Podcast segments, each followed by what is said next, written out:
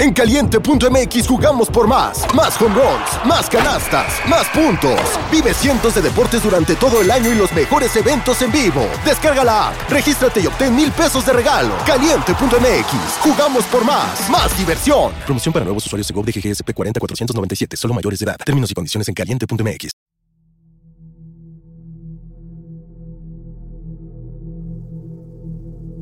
La gente no está sola nunca, ¿sabías? Empecemos diciendo que para mí no es fácil contar esto porque no sé por dónde iniciar. Digamos que el punto de mi historia es relatar cómo mi vida, normal y corriente como la tuya, decayó poco a poco hasta convertirse en un gran infierno personal. Esto comienza conmigo, siendo un chico normal de estos días, ya saben, navegando por internet, viendo videos o chateando con algún amigo Nunca me percataba de cuánto tiempo pasaba cada vez que hacía estas cosas. Simplemente lo hacía. Un día, como cualquier otro, navegando por internet y sin tener nada más que hacer que buscar lo primero que se me venía a la mente, se me ocurrió buscar una palabra en Google. No recuerdo cuál era y tampoco recuerdo cómo es que terminé en esa página algo extraña. Solo recuerdo que en aquel sitio de internet había solo una gran pantalla negra con una frase que hasta este momento no olvido, y tal vez jamás lo haga. La imagen decía en letras grandes, con un estilo de letra algo grotesco para mi gusto, lo siguiente. No estás solo. Lo que hice en ese momento fue solo preguntarme una y otra vez en mi cabeza por qué una persona crearía una página así.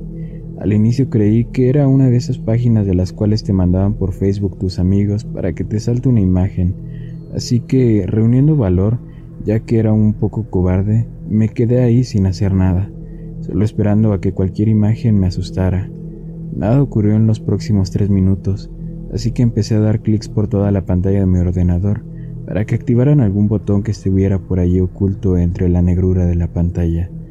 Nada ocurrió después de todo lo que hice así que deduje que era la página creada a medias por algún flojo, y pensando en esa teoría me fui a la cama para dormir, ya que era muy tarde y a la mañana siguiente tenía que ir al colegio.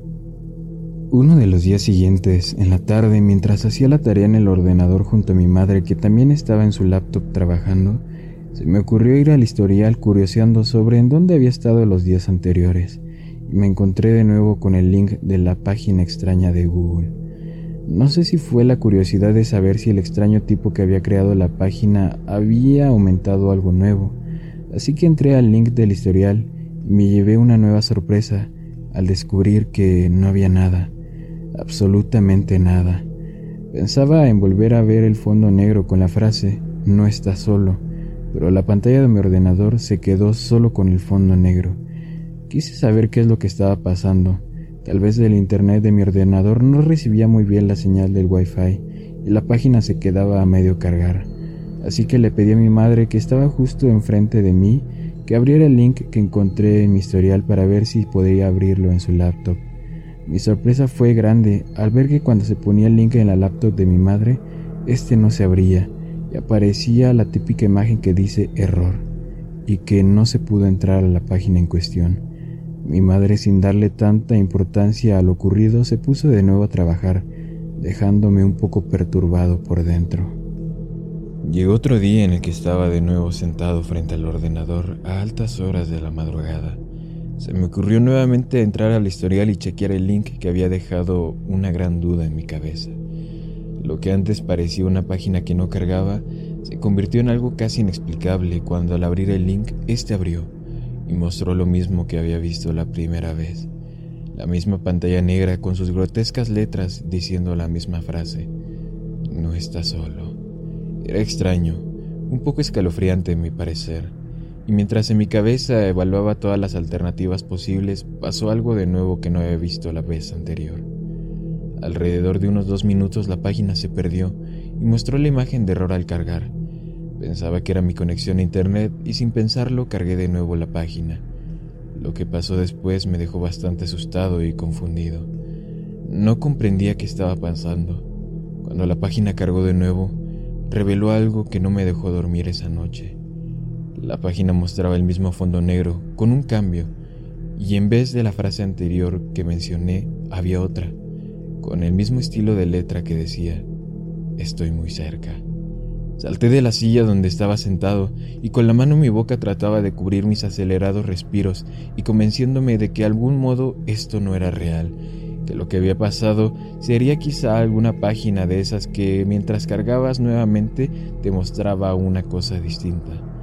En ese momento que salté, la página también se apagó, mostrando otra vez la pantalla de error.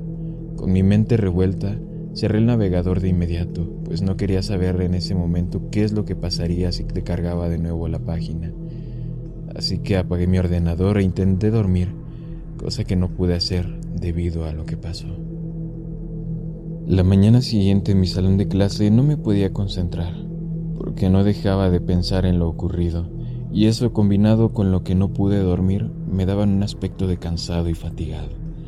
Esa misma tarde cuando llegué a mi casa dejé mi cobardía al lado, debido a que en el transcurso del día llegué a postular la teoría de que podría ser algún hacker jugando conmigo. Entonces encendí mi ordenador y abrí el link de la página, desilusionándome rápidamente porque como la vez anterior, la página quedó con la pantalla negra. Después de un rato de decepción me percaté de que mi madre estaba conmigo en ese momento, y en ese instante mi teoría del hacker fue descartada de un momento a otro y con varias preguntas respondiéndose continuamente en mi cabeza. Cada vez era más ilógico pensar que un hacker podría saber qué estoy haciendo solo en un momento determinado. Esa noche iba a enfrentar lo que sea que me estuviese o no jugando una broma. Encendí mi ordenador nuevamente y entré al link, ahora más seguro debido a que pensaba que la teoría de la página que muestra algo diferente cada vez que la recargas podría ser cierta. Después de repetir nuevamente lo que había hecho la noche anterior, cargué de nuevo la página que mostraba error y lo que parecía un caso finalmente resuelto en mi mente se derrumbó. Cuando al cargar la página, esta mostraba la foto de mi habitación, conmigo en ella. No había duda de que era yo. Llevaba la misma camiseta, la misma pijama, las mismas cosas que estaban en mi repisa. Todo era exactamente igual como estaba en ese momento. La página cayó otra vez y en un intento un poco absurdo traté de imaginar que no era yo, a pesar de que estaba convencido de eso. Cargué la página de nuevo, pero esta vez antes de hacerlo me recosté sobre mi cama, creyendo que mostraría otra vez la imagen conmigo sentado en la silla. Me asusté y lloré de una forma silenciosa, para que mis padres no me oyeran, pues mi horror era tal que quería gritar cuando al cargar de nuevo la página me mostraba a mí, recostando, haciendo clic en el ordenador para que cargara la página.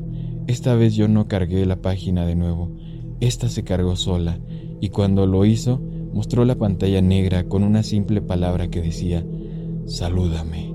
Sin dudarlo desconecté el cable del ordenador del enchufe que estaba en la pared y llorando de la manera más silenciosa que me era posible, me senté sobre mi cama con mis brazos abrazando mis rodillas.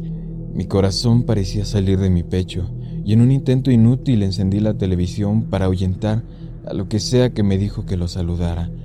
Me puse debajo de mis cobijas y no dormí en toda la noche que quedaba, a pesar de que estuve todo el tiempo con la luz encendida. Estaba deshecho los días siguientes, casi no dormía, y las únicas veces que lo hacía tenía pesadillas terribles sobre una figura que entraba a mi cuarto, y una vez que lo hacía se ponía debajo de mi cama y solo se quedaba ahí, subiendo lentamente, jalando mis cobijas. Solo podía ver que su brazo avanzaba a agarrar mi pierna antes de despertar gritando. Nunca le conté nada de lo que pasaba a mis padres, a pesar de que ellos siempre me preguntaban qué pasaba. Yo no le respondía porque tenía miedo de que si les contaba lo que pasó, ellos intentarían hacer lo mismo que yo hice y no quería que me llevaran al manicomio. Así que Simplemente guardé silencio. Alrededor de los cinco meses de no usar mi ordenador, me enviaron una tarea en la que era necesario usarlo. Tras mucho pensarlo, decidí usar de nuevo el ordenador, ya que era esa tarea prácticamente lo que definiría mi pase al curso superior. Pasé haciendo esa tarea las siguientes semanas, siempre cuando estaba acompañado de mi madre o mi padre, o alguien que sea de confianza conmigo. Logré terminarlo a las dos semanas y media. Orgulloso de haberlo hecho, me acosté tranquilo una noche antes de entregarlo. Era la primera vez que me iba a la cama tranquilo en meses. Lamentablemente, alrededor de la madrugada me desperté asustado porque no había agregado una cosa muy importante en mi trabajo y sin pensarlo encendí mi ordenador para agregar lo que faltaba a mi trabajo. El ansia de terminar mi trabajo era tal que no me acordé de todo el problema que había tenido. Apenas mi ordenador encendió, el navegador de Google se abrió solo y la desesperación por terminar mi trabajo se desvaneció rápidamente. Lo que hice fue desenchufar mi ordenador rápidamente como la otra vez, pero eso no sirvió para nada, porque el ordenador siguió encendido y se puso en el mismo link que me causaba insomnio desde que lo abrí por primera vez. Esta vez lo que pasó fue la gota que derramó el vaso. El link abrió con la misma pantalla negra, pero esta vez se abrió algo en esa pantalla.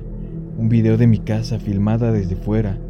No era un video, estaba siendo filmada en vivo, porque el video se empezó a mover hacia mi casa, lentamente, y con el audio tan impecable que se podía ir a una voz ronca que repetía una y otra vez no estás solo.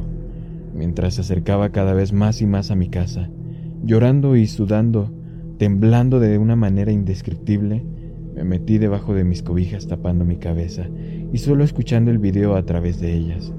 En ese instante oí que la puerta se abría en el video, al mismo tiempo que escuchaba que la puerta de mi casa se abría.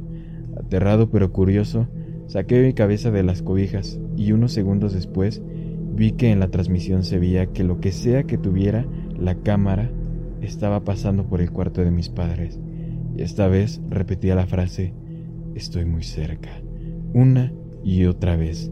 Volví a cubrir mi cabeza con las cobijas, al mismo tiempo que oí algo que se acercaba por el pasillo hacia mi cuarto. Me quedé en silencio, haciendo un esfuerzo enorme por no llorar. Cuando oí que se abrió mi puerta y la misma voz de la transmisión paró, entonces, guardando unos segundos de silencio, dijo, Salúdame. Esta historia la encontré en un diario que mi fallecido hijo dejó al lado de su cadáver después de quitarse la vida. Ni las autoridades ni mi familia creen en esta historia, pero yo estoy seguro que no estamos solos.